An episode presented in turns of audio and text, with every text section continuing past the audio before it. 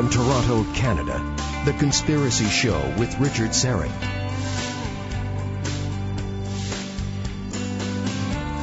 Welcome to the Audio Imaginarium. I hope wherever you are, you are keeping warm.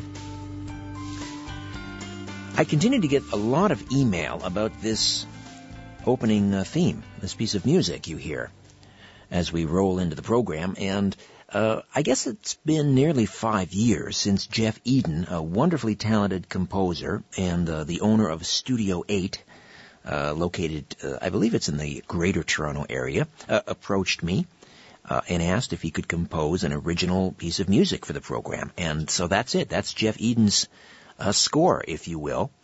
And uh, people want to know where they can get a hold of it. And I believe Jeff has uh, posted it or uploaded it. It's on YouTube somewhere. And then, of course, uh, we have a, another theme that Jeff composed as well. So the the second hour theme uh, for those of you who are able to hear the second hour. And uh, it is. It's it's a wonderful piece of music, and I'm always uh, interested to hear what you think of it. I was uh, hosting Coast to Coast uh, this past Friday and Saturday, and I had a great conversation with Tara McIsaac. We're going to get her on this program. Uh, she's the Beyond Science reporter at the Epoch Times, uh, which is an um, interesting little newspaper. You've probably seen it in the uh, newspaper boxes that line the uh, the sidewalks. They're in 35 countries, I believe, now, in 21 different languages. Anyway, we spoke on Coast about the human intention experiments of Dr. William Tiller at Stanford. And these experiments involve people sitting around a container of water, for example, and simply by focusing their intention on the water, they were able to alter the pH level. Now that might sound somewhat mundane, but think about that. They're not adding anything to the water, not, they're not touching the water, simply focusing their thoughts, their human intention. And these are scientifically, these are repeatable results, these experiments. Tiller was the chair of the material science or material yeah, material sciences uh, department at at Stanford. He's a mainstream scientist, uh, and then began studying human intention. So these are repeatable experiments. Again, human intention, focusing on the water, they could alter the pH level, bring it up, bring it down, and then, as we learned from Tara McIsaac, William uh, T- Tiller has developed an, a, a device. It's called the intention host device uh, which can receive the human intention. In other words, it seems to record this human intention. Then the human subjects leave the room. He plugs in, Dr. William Tiller does, plugs in this device, and it emits that human intention and has the same effect, uh, bringing the pH level of the water up or down. Think about that for a moment. These are repeatable scientific experiments the power of human te- intention. Uh, anyway, I bring that up just because I was just uh, blown away by uh, this information, and uh, I'm going to get to work on getting Dr. Uh, Tillman or Tiller rather on the Conspiracy Show to discuss this further. Uh, it seems to me I spoke with him years ago, but it's been a number of years, so it's time to bring him back and get an update on this unbelievable story because now he's using human intention with autistic children um, and netting some positive results as well. Albert, the intern, has uh, resolved some computer issues from last week, and once again, we're offering up another HOA, Hangout on Air, and if you want to watch the live stream, uh, go to my Twitter feed at Richard Syrett and find the tweet near the top of the Twitter feed. A lot of T's, a lot of alliteration there anyway, and uh, that uh, that tweet will uh, refer to the HOA. All you do is you click on the the YouTube link, and you are in, and uh, you'll uh, see me in studio hello there if uh, you're if you're watching the stream, and uh, you won't see the the guests. Uh, but Albert has set up a slideshow relating to the subject matter, which you can also watch during the program. Uh, just a quick programming note: next week I'll be joined in studio by a special guest, our uh, contest winner from Follow the Truth, our conference we held back in November, Dwayne Hickey uh, will be joining me for dinner Sunday night at a fine eatery just down the, the uh, road from the studio here. And then he'll join me in studio as my special guest host. And Dwayne also helped produce the show. Uh, so he uh, he selected or gave us some suggestions for guests, and uh, they were just terrific suggestions. And uh, Albert tracked them down. So joining us in the first hour next week will be uh, inventor John Searl, who is the creator of the Searl effect generator. And the claim is that the Searl effect generator, or, or SEG, can produce zero point energy. Uh, we'll also be joined by extraterrestrial disclosure activist, author, political commentator, and radio host Elizabeth Trutwin. So uh, that promises to be an excellent show. Uh, but tonight, and for the next 40 minutes or so, uh, we're going to delve into the supernatural. Uh, and this is a tale that uh, it goes back 14 years now. It all began, and I am now cribbing uh, from the inside of the dust jacket of uh, this book called Clock Shavings. It all began in a dank basement in Denver, Colorado, in the summer of 2001. A group of friends attempted to contact a dead French artist on the Ouija board as part of a research project about the Holy Grail. They were hoping to get de- uh, help uh, to get help rather decoding an historic occult mystery pertaining to the royal bloodline of France. They had no idea they were opening a portal to hell. What followed was a 13-year adventure into the supernatural, trailing mysterious clues given to them from beyond the veil. And that group of friends that gathered before the Ouija board in Denver back in 2001 included my guest. Tracy R. Twyman is an American nonfiction author who writes about esoteric history and the occult. Her most well-known books include the Merovingian Mythos, Solomon's Treasure, and Money Grows on the Tree of Knowledge. Her latest book, as I mentioned, is entitled Clock Shavings. Tracy, welcome to the Conspiracy Show. How are you? I'm doing great, Richard. Thank you so much for having me on. I appreciate it. Thanks for being here. First of all, the origin of the uh, uh, the, the, the word or the term rather, uh, clock shavings is rather interesting, and I, I just to spend a, a few moments uh, talking about this because it's what I from what I understand, it's based on a mistranslation of a Swedish term. Yes, and you know what? Funny enough, I only discovered that really when a, reader wrote into me after the book was published and explained to me what the term actually means. Right, I read that on, I guess, on your blog post.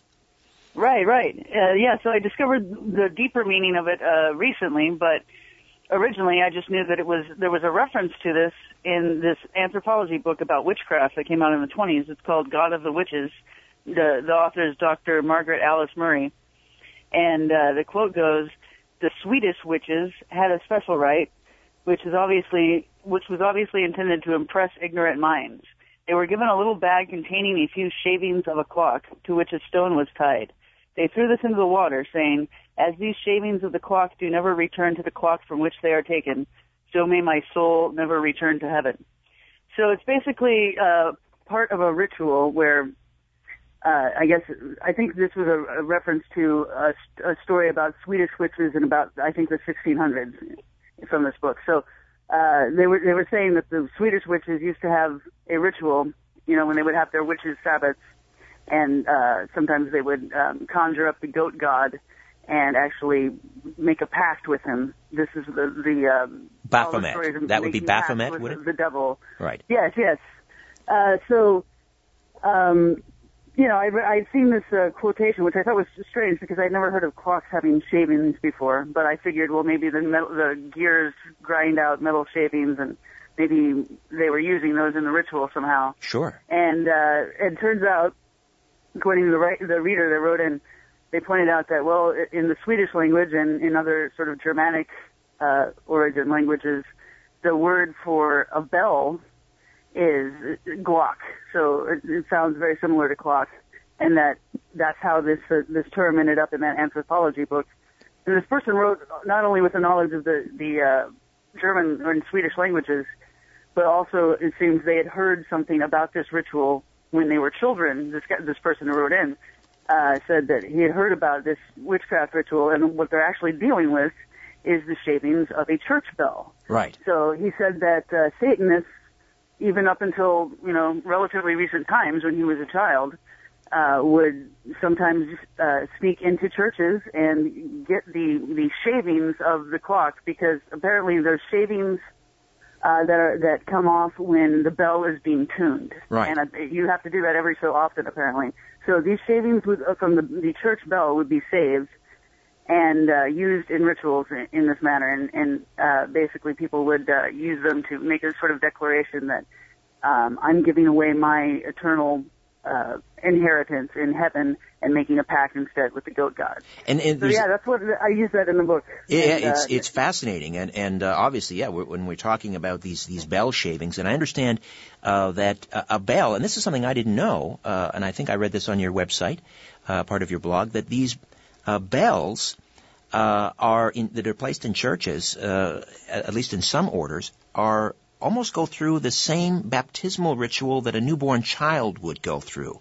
So that these Yes. shavings, these shavings, uh, perhaps uh, these shavings are taken from bells that have not yet been baptized, uh, and so therein lies, I guess, sort of the occultic power uh, that are associated with these bell uh, shavings that would be used in some sort of uh, a satanic ritual, as you say. Right.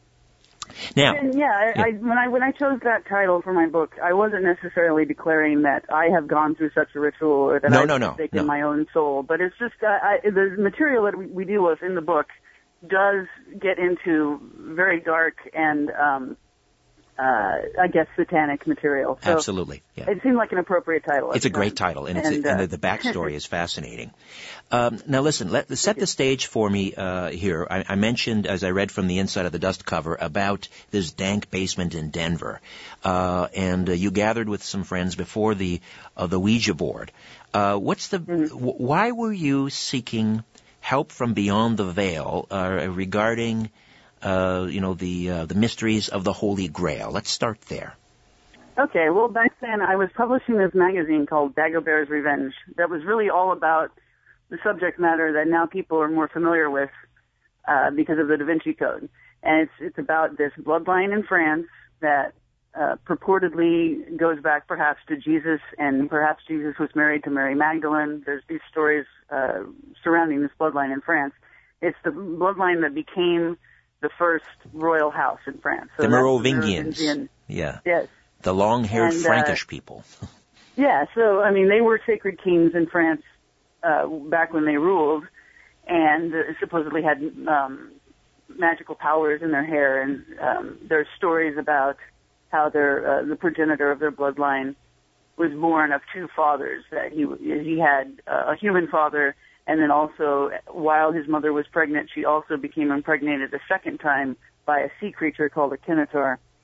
And uh, in my research, I sort of got the idea that there's more to this story than just the uh, heretical tale that that uh, you know the bloodline goes back to Jesus and Mary Magdalene, which is what previous authors writing about this subject had theorized. Well, that's the whole mystique around this bloodline. That's why it's called the bloodline of the Holy Grail.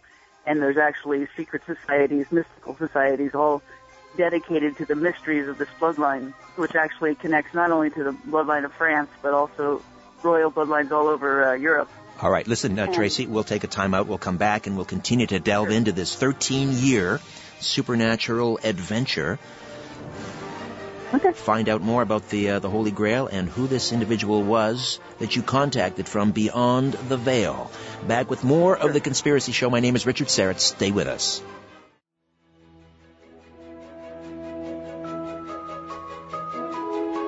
The world is being pulled over your eyes.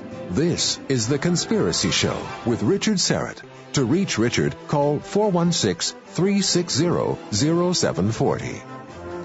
Uh, Tracy Twyman is here. Clock Shavings is her new book, and we were uh, talking about the Merovingians, who were this uh, this uh, the rulers of uh, the Franks, uh, which later became France, uh, sort of in the Middle Ages, and uh, it has been long sort of part of legend that they were the descendants of uh, the bloodline of Christ, a part of the bloodline of Christ. And, and that's interesting because it's recently this whole discussion, you mentioned the Da Vinci Code, and which is sort of all about that. It's been given new currency because of uh, a new book out by uh, Simcha Jacobovici, The Lost Gospel Decoding the Ancient Text that reveals Jesus' marriage to Mary the Magdalene.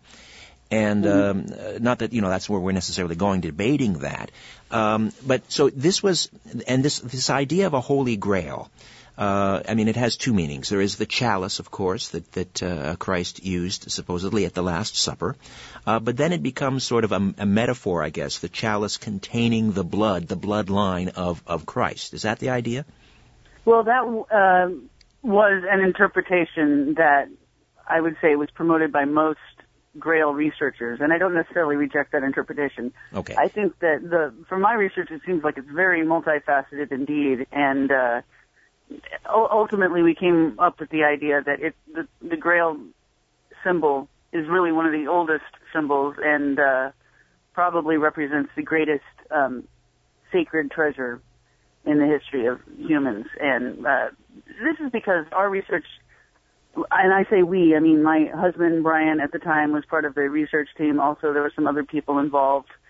Uh, we formed an organization that we refer to in the book called the Ordo Lapsit Exillis. It's yes. basically a, a club that we came up with dedicated to researching this topic. And our research pointed at a, at a older origin to this bloodline and the mystique around it than just Jesus. That might have been part of the story, but it seems like it also goes back actually to the uh, pre-Sumerian uh, civilizations and to these uh, fallen angels or Nephilim or watchers that uh, other people write about it. You know, other people think perhaps they're uh, space aliens or something. Right. Uh, I'm, I'm not sure if they are or not, but definitely it seems like this. The Anunnaki, um, right. This group of people, this group of superhumans really, uh, seems like in legend, you can find it throughout, uh, all sorts of different cultures. They seem to point to this extra human origin for the human royal bloodlines and for the early civilizations of humanity. Okay, and so in, in pursuit so, uh, of this, that's, that's, sort of what we were researching at the time. Right. So what led you to then this dank basement in Denver and uh, uh, sitting in front of a Ouija board looking for answers to this mystery of the Grail? Why a Ouija board? Well, I think at the time we were writing about Jean Cocteau because he was, this is a French artist who's dead now. He died in the 60s did most of his work in the 40s through the 60s. The great French poet. he was poet. A, a, poet and an artist and a filmmaker, and purportedly he was uh, one of the grand masters, one of the most recent grand masters, really, of this group called the Priory of Sion, which they talk about in the Da Vinci Code. And what this is is the French secret society that's dedicated to these mysteries of the uh, royal bloodline of France and the Holy Grail symbolism. So uh, we were going on the theory that, well, maybe the Priory of Sion really does have some insight or secrets into the mysteries of the Holy Grail, and maybe Jean Cocteau would know about that. And the thing is that Jean Cocteau was known in his lifetime to have participated many times in seances, and he very much believed mm. that you could talk to the dead. Victor Hugo was also a, to, was Victor Hugo and, and, and people like Salvador Dali, were they also uh, members of this group? You know, Victor Hugo is one of the grandmasters listed also actually right in front of right before uh, Cocteau, and they were friends also, and in fact did seances together. So yes, uh, I mean he fits right in, right in with the story here. Um, and but yeah, I, we were fascinated by Jean Cocteau's work. We thought there was a lot of secret symbolism in it, perhaps uh, that could enlighten our uh, research. But it needed more. We, we were having a hard time deciphering it. We, we thought we needed more um, insight, basically, something something that maybe the other researchers we were competing with wouldn't have access to, something they wouldn't think of. And you wanted to get it. Let's just try the Ouija board and get the information right from the horse's mouth, so to speak. Exactly, exactly. And you know what? The f- funny thing is, it basically just worked right away. We immediately got uh, a response. I had never really did, uh, gotten any response from a Ouija board, and of course, I hadn't really tried it since I was 12. You know, I was uh, about 24 years old when I when I did this uh, the story that we're talking about, trying to contact Jean Cocteau. But I hadn't done anything with a Ouija board in, since I was a little girl, and I had never gotten any response. But this time it uh, worked immediately, and we got some interesting results.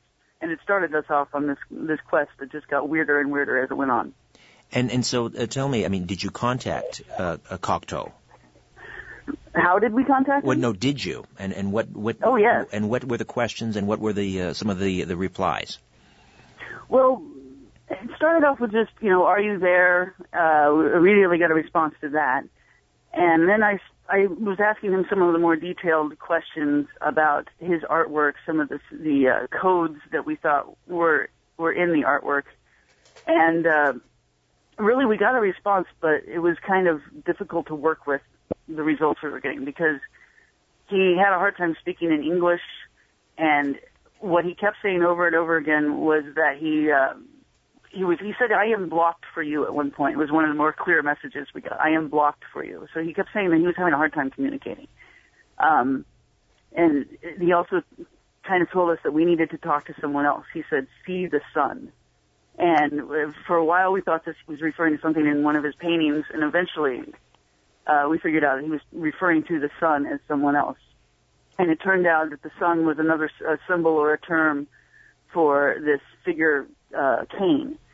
And I'm talking about Cain in the Bible. Right. Cain was actually one of the figures that we were doing a lot of research about. The Cain that slew Abel. Uh, yeah, the Cain, the Cain that killed Abel. Also, there's quite a lot written about the idea that maybe he was actually a, a major figure in the ancient world, sort of the pre-Diluvian world. That um, you know, a lot of the details may have been forgotten in history, but basically the the theory, and we were researching this at the time. The theory is that Cain was actually a king. Uh, that there's there's other uh, characters with a very similar name to Cain in uh, the the histories of ancient cultures, such as the Sumerians, and that um, and, and that basically the Bible story kind of points to an extraterrestrial or extra human origin for Cain. That he may have actually been of the bloodline of the serpent, of the the fallen angels, and also that he uh, passed on his genes and had, there was a royal bloodline descendant from him. Because uh, basically, uh, witches, a lot, a lot of uh, royal witches or people from witchcraft bloodlines in Europe consider Cain to be an ancestor. Also, there's a, like I said, um, people in, in the, I would say, early 20th century did some research on Cain, wrote some books. Like L.A. Waddell was uh, one of the earlier Sumeriologists who wrote about this this concept that maybe Cain was uh, one of the major figures in pre-Diluvian history of the humans. And so uh, we were we were already thinking about Cain as basically an ancestor of this Grail bloodline that we were talking about. And sure enough, that's who um, Cocteau told us we needed to talk to. And so we, uh, it, it took a few days really of talking to Cocteau before we kind of gave up and realized that he was telling us to talk to someone else and that he was having a hard time communicating. But we did eventually talk to uh, Cain, who he called the sun or the black sun. And, and that's when I would say things really took off because we started getting some very useful answers. Cain didn't have any problem talking to us, and we and he had a lot to say about all sorts of things. Well, if if in fact Cain uh, and and I've heard these accounts uh, that um, uh, Cain was in fact. Um, you know, born from the seed of the serpent, which, according to, I guess, biblical tradition, would make him, uh, you know, born of Satan. Uh, if, the, right. if the serpent is Satan, then if that bloodline continued, uh, then the Merovingians and other bloodlines in, in Europe, far from being descended from Jesus, uh, in fact, would be descended from the satanic line. Is that correct? Well, that is correct, except um, I'm not necessarily precluding the uh, presence of the Jesus element also. I'm saying basically that this may be the origin of all of these royal bloodlines in human history. This is the the reason why they're thought to be royal, and that that there's no reason why that couldn't also be part of the ancestry of Jesus, and therefore part of the blood that he would have passed on if he had children as well. And um, again, I'm not. It's, basically, the idea is um, instead of taking the cultural value judgments that we have in modern times and sort trying to paste that onto events that happened in the past, to just accept that these stories are telling us that there's a supernatural origin to this bloodline. Jesus is described as being very supernatural, and there's some sort of mysticism applied to his bloodline. Right. Right. That I think may be all part of the same story, basically. So I'm, I'm not saying it means anything really uh, having anything to do with evil.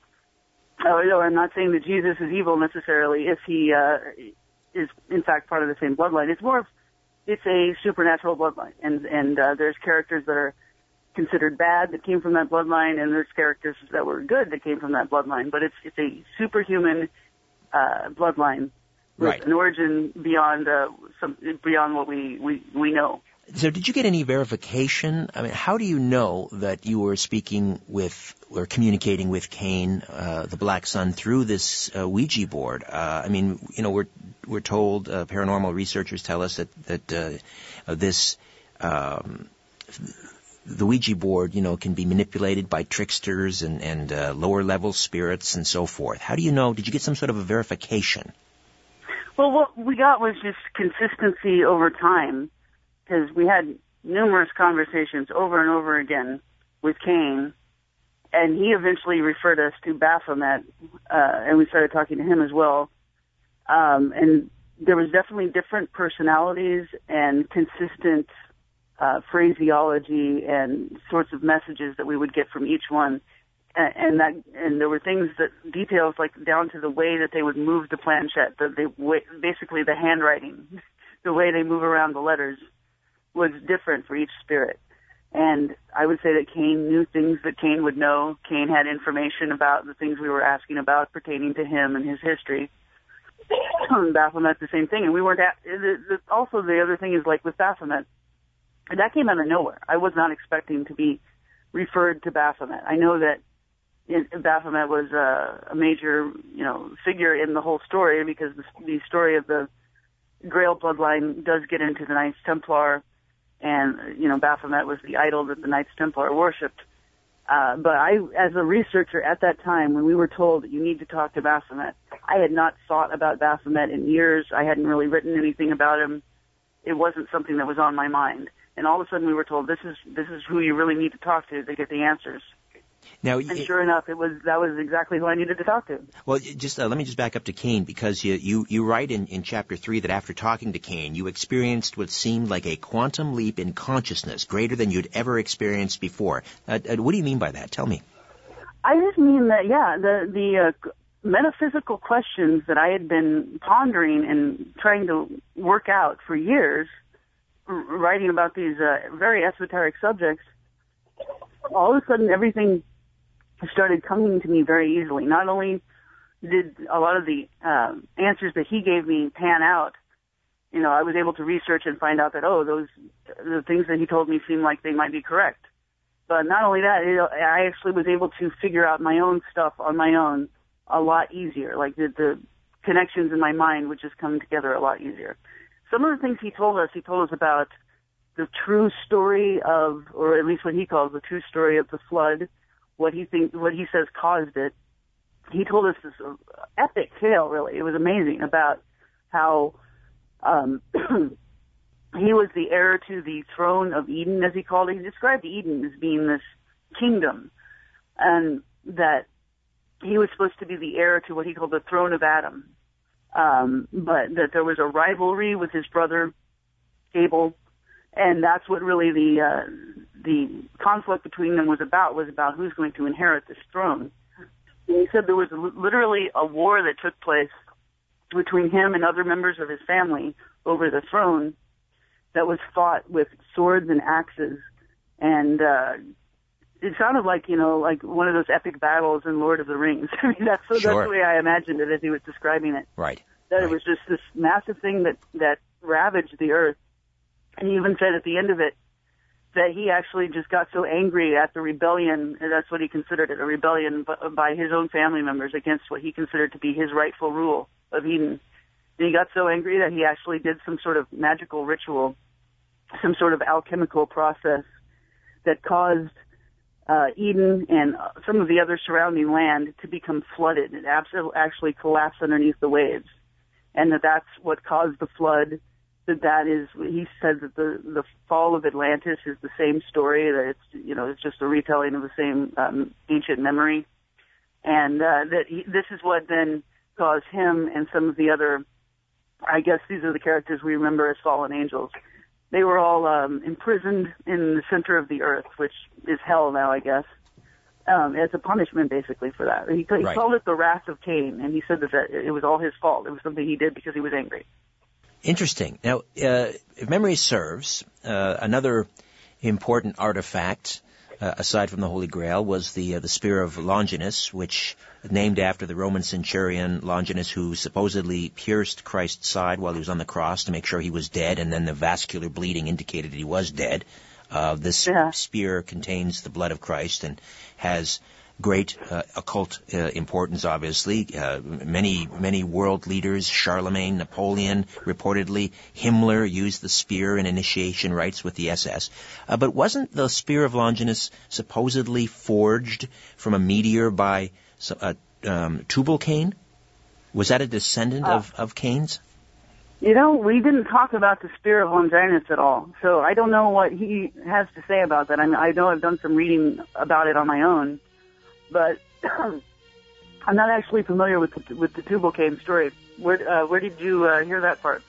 Uh, it seems to me a, uh, there was a book on the uh, entitled "The Spear of Destiny" uh, years ago, Okay, uh, yes. associated with a guest that I had on the program. Uh, anyway, I didn't mean to side rail the uh, the conversation here with that, but I just thought I was Well, wondering no, if there I- might have been a can- connection.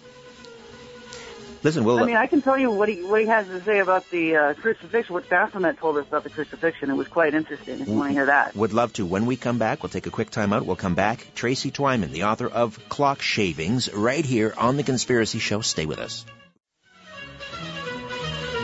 Where there's smoke, there's The Conspiracy Show with Richard Syrett. And we are back. Uh, Tracy Twyman is with us, the author of Clock Shavings, uh, which details a remarkable 13-year journey into the supernatural in pursuit of uh, mysteries pertaining to the Holy Grail. Uh, now, uh, we were talking about Baphomet. Uh, now, was it Baphomet or Cain that gave you an account? Of, it was Baphomet, an account of the crucifixion. It was Baphomet. Okay. and boy was it wild. I mean, um, I heard from the. I remember reading the Holy Blood, Holy Grail book, which is the book about the Holy Grail bloodline that came out in the 80s. It was really popular, Laurence Gardner, and they had said that they had suggested, you know, maybe uh, the, the reason why the bloodline is coming from Jesus, the reason why it exists, is because Jesus really didn't die on the cross, and that maybe he. That's why he was able to go and father a bloodline in France later. And but I always I thought that was perhaps not necessary. I mean, he could have uh, you know he could have fathered the bloodline before he died on the cross. It, doesn't really matter as far as that, that theory goes. But definitely, we decided to ask Baphomet about the uh, crucifixion, and he had a totally different version of it than uh, than most of us are used to. So he basically said that it was Judas, not Jesus, who died on the cross.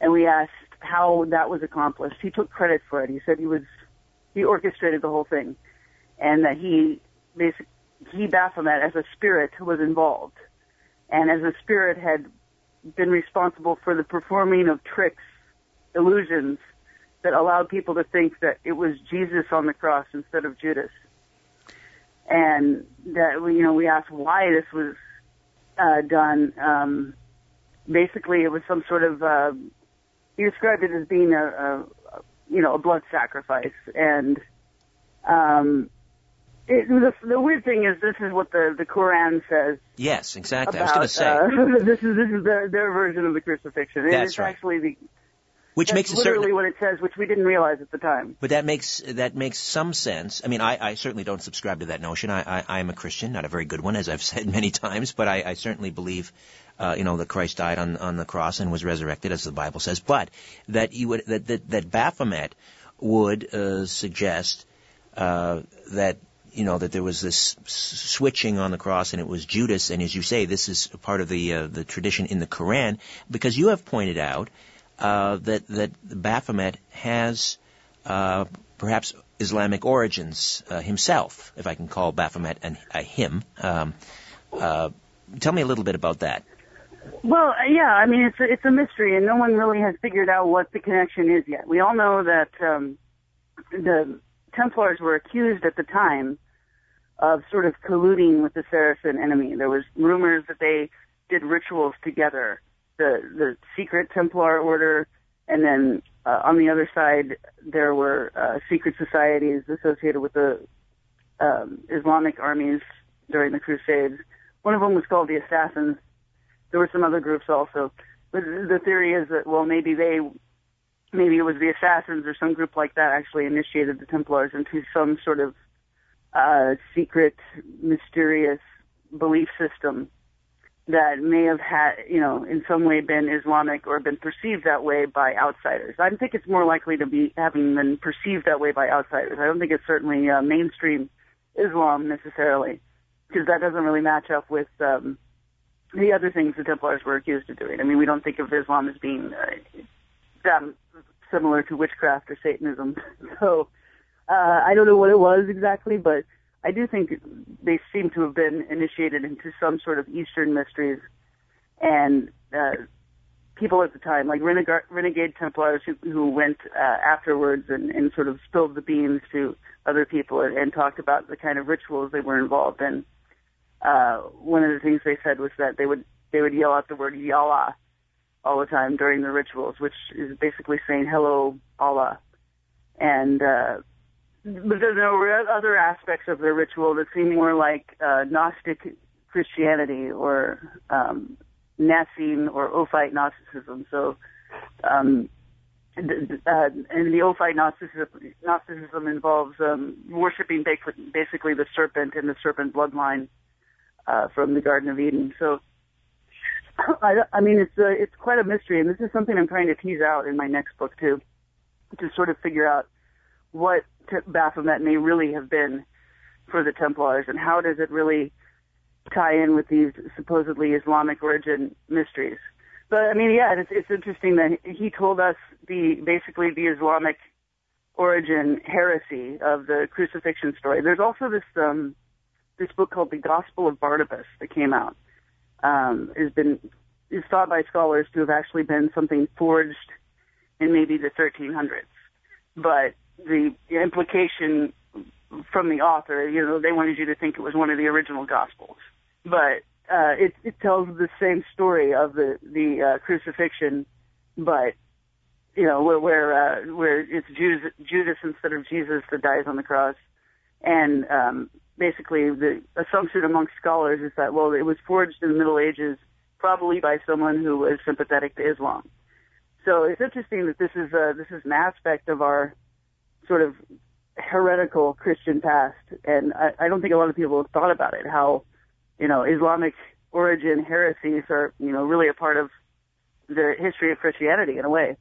Right, right. What what was your uh, perspective going into this investigation before the Ouija boards? I mean, I mean, I know that you write about uh, esoteric history and the occult, but did you have any any notion of a of a spirit world or a belief in a spirit world? In other words, did when this started happening to you through the Ouija board, uh, were you were you frightened? Were you surprised, or did you just assume that you would get some sort of a response? You know, I I think really I wasn't that surprised. I think I must have gone into it with some sort of assumption uh, about the existence of supernatural uh, forces, and not only that, the assumption that you can contact them. So I think that may be why it was so easy for me. I mean, I, I'm not, I, I haven't really spent a lot of time thinking about it, not since I was very young. Uh, when I was young, I just sort of understood that this is an aspect of life and I haven't questioned it much. And I think that that's why, um, things work for me. You know, I think if you suspend your disbelief and, and you don't even have to have faith necessarily, but just if you stop disbelieving that something could happen, then it, it becomes possible for you. So, yeah, I, I remember at the time afterwards, after the first two sessions, just thinking, you know what, I'm not scared. When the more this this stuff happens, the less surprised I am. You know. Well, I would like so, to hear what you learned about the apocalypse uh, when we come back, if we're if you're good for that. Okay.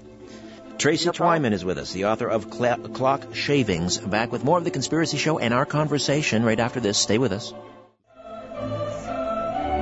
Big Brother is listening, and so are you, to The Conspiracy Show with Richard Syrett. Uh, welcome back. Tracy Twyman stays with us uh, for a few moments yet, and we're talking uh, about her latest book, Clock Shavings, The True Story of the uh, Ordo Lapsit Exillis. And this was a, a 13-year uh, journey into the supernatural, uh, which began with um, her team's quest to sort of decode some of the mysteries surrounding the uh, the Holy Grail, which ultimately uh, led to a, a, Ouija board session uh, attempting to uh, contact certain uh, spirits, including French poet Jean Cocteau.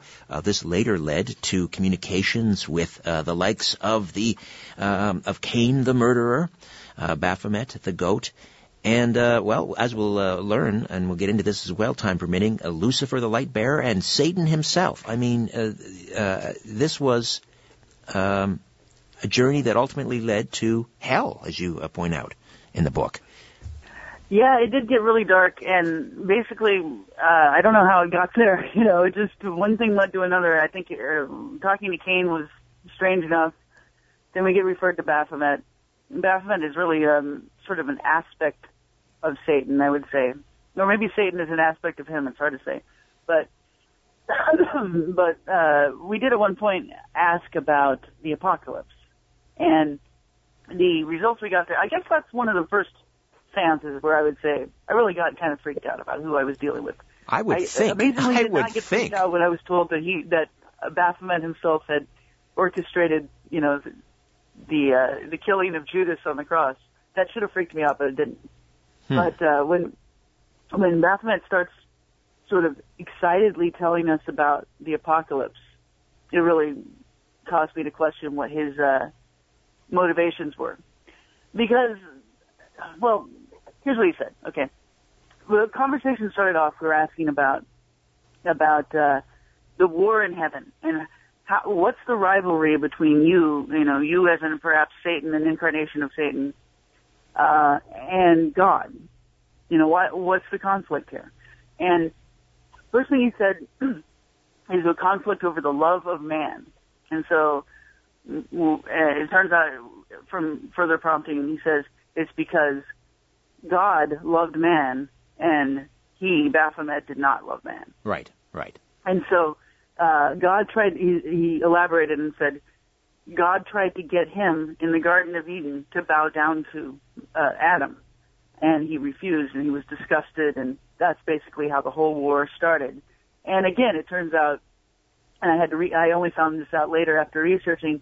Well, that's another story from the Quran, and um, again, it says that uh, yeah, the re- the reason why Lucifer fell from heaven, the reason why there was a war was because uh, that God tried to get Lucifer to bow down to man, and he didn't want to. Or in the Quran, he's called Iblis. But it's the same story. And so the conversation starts off there, and then how did it go? It was like basically uh, he starts talking about stuff that seems like he's talking about the apocalypse, and I thought we were asking about the Garden of Eden and the fall there, and the origins of the of the conflict. And so I asked for elaboration. I was basically saying, how could you, uh, I'm confused, Baphomet. Aren't you talking about things happening in the future, not in the past? He said, yes, now really soon. And then he starts getting like wanting to really talk about the apocalypse. He, it kind of implied that basically the war in the Garden of Eden and the apocalypse were all part of the same process. And to him, there wasn't a lot of uh, time difference there. It wasn't like Sure. He exists you know, outside. The Garden of Eden thing was so far in the past. He exists outside of space and time. Exactly. So to him, yeah, it's all happening. It's it's this war that's happening right now. It's always been happening, and at the same time, the the end time, as he sees it, is coming soon, and he's very excited about it. And so, and he just uh, we asked, you know, why are you guys doing this? Why are you guys having a fight? In which the uh, the souls of mankind hang in the balance and he described it as a game. He said it's uh, he was just trying to you know, basically get his dignity back from this in- this embarrassing incident in the Garden of Eden, and he doesn't take it very seriously. And he thinks that at the end, they'll he and his father God are going to reconcile. And uh, he described it as a game where we're the pawns, basically. And the pawns uh, you know, and the prize. Huh? The pawns and the prize. Exactly. Oh yeah, I mean that's what really freaked me out when he started talking about that uh, hell was this place where we should we should look forward to going there. It, we're going to find freedom from God's rule there, and uh, well, of course, that's Satan's whole game, isn't it? and we said, well, why do you? We asked, are you really trying to um, trick humans into sinning so that they'll lose their souls and go to hell, just like the Christians say? And he said, yes, that uh, he wants to do that quote to defy God. Right, right. And it's just just the joy of getting one over on God. Basically, he's willing to go through all this effort to uh, to you know make us sin so that we'll end up in hell. And then he wants not only he's doing that, he wants us to feel good about it. He's trying to get us to uh, think that it's a it's a good thing and that he's spreading enlightenment, and there'll there'll even be more enlightenment in hell once you go there. Well, I mean, what are your family and friends thinking at this time, uh, Tracy? Are they not? I, I, don't know what your religious uh, background is or your family's, but are, are they not concerned for your well-being? You are in communion with Satan, Lucifer. You mean what was going on back then, or what now? Uh, I, both, I guess. well, back then, I don't think anyone really knew what was going on. They just knew we were publishing this uh, Quixotic magazine back then, and we were about to write a book. But um, the secret society, you know, that we were running at the time, and which we ended up taking uh, mem- members from the public too, and that uh, some of the members of the public actually joined a, a slightly higher uh, echelon of the group and ended up taking an oath. To, we we had all these blood oaths from from people. They would like write, write in and like they would cut their hands and, and, and, and bleed onto the paper to sign their name, and they would pledge allegiance to the order. And uh, we didn't really even think about what we were doing at the time, but basically what was going on was we were making a pact with Baphomet, right. and Baphomet was asking us basically to extend the pact to all these other people, and we were we created this organization that kind of acted as an energy multiplier for all the other work we were doing.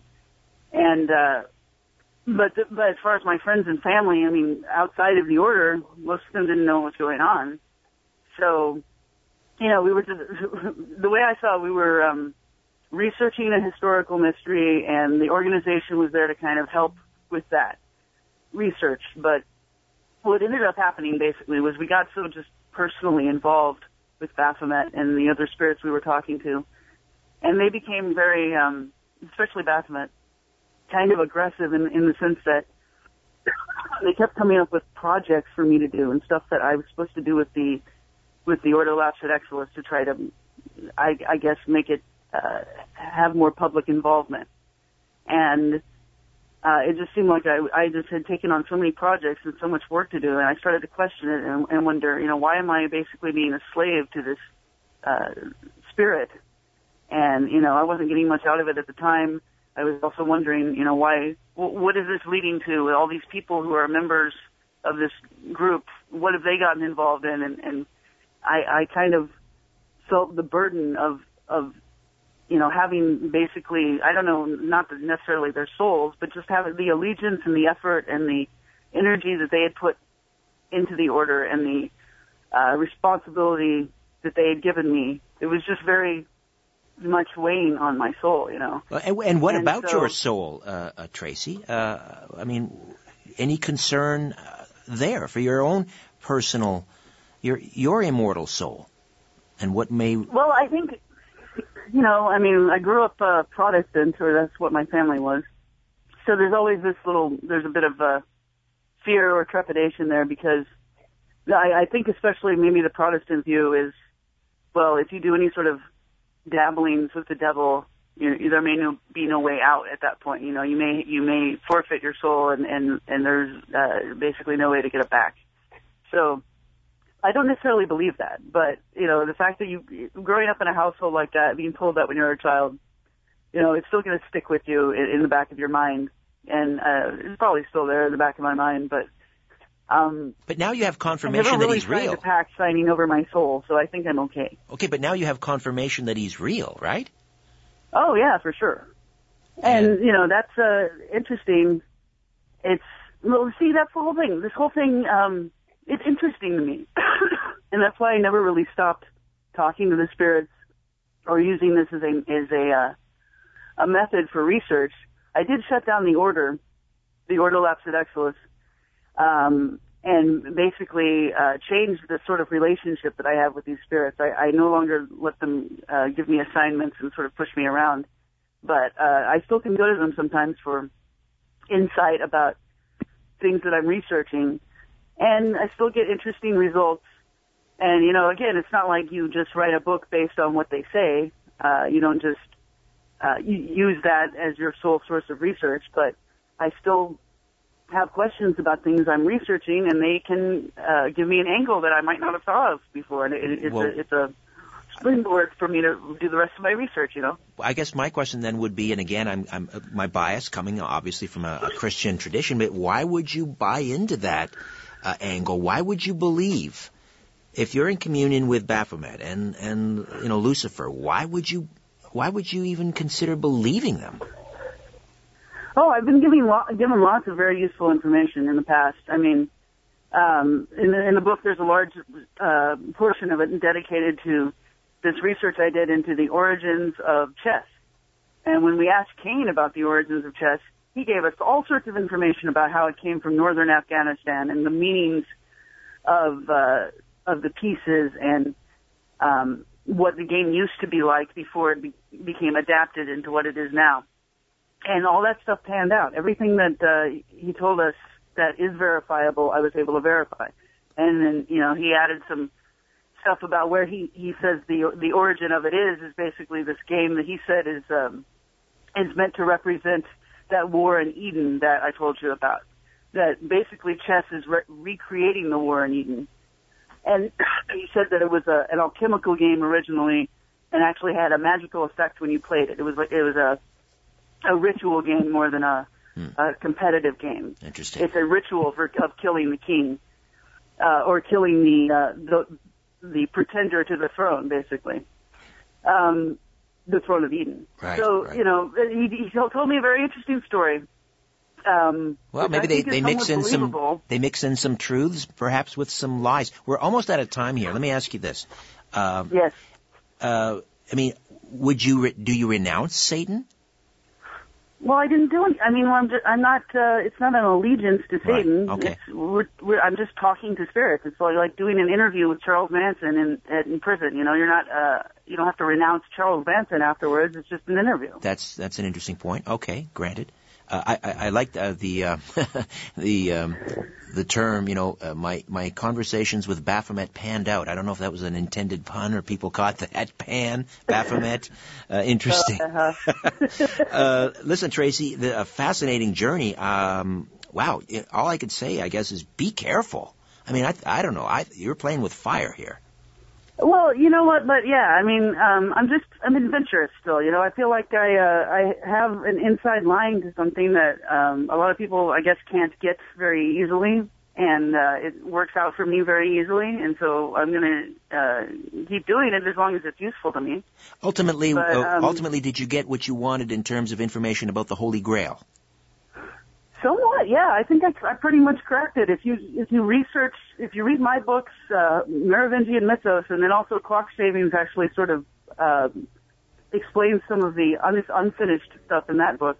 If you read those two books, Clock Shavings and Merovingian mythos, I think you'll understand the Holy Grail in a totally different light than you've ever thought of it before. And I think that I basically put it all together as well as anyone ever has.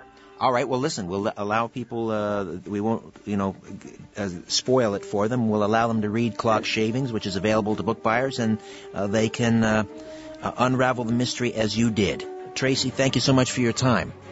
No, thank you, Richard. I appreciate it. It was a great conversation. Thanks. Tracy Twyman, Clock Shavings. My website is richardsyrett.com. That's your portal, not to hell, but to the conspiracy show. Check it out. And as always, follow the truth.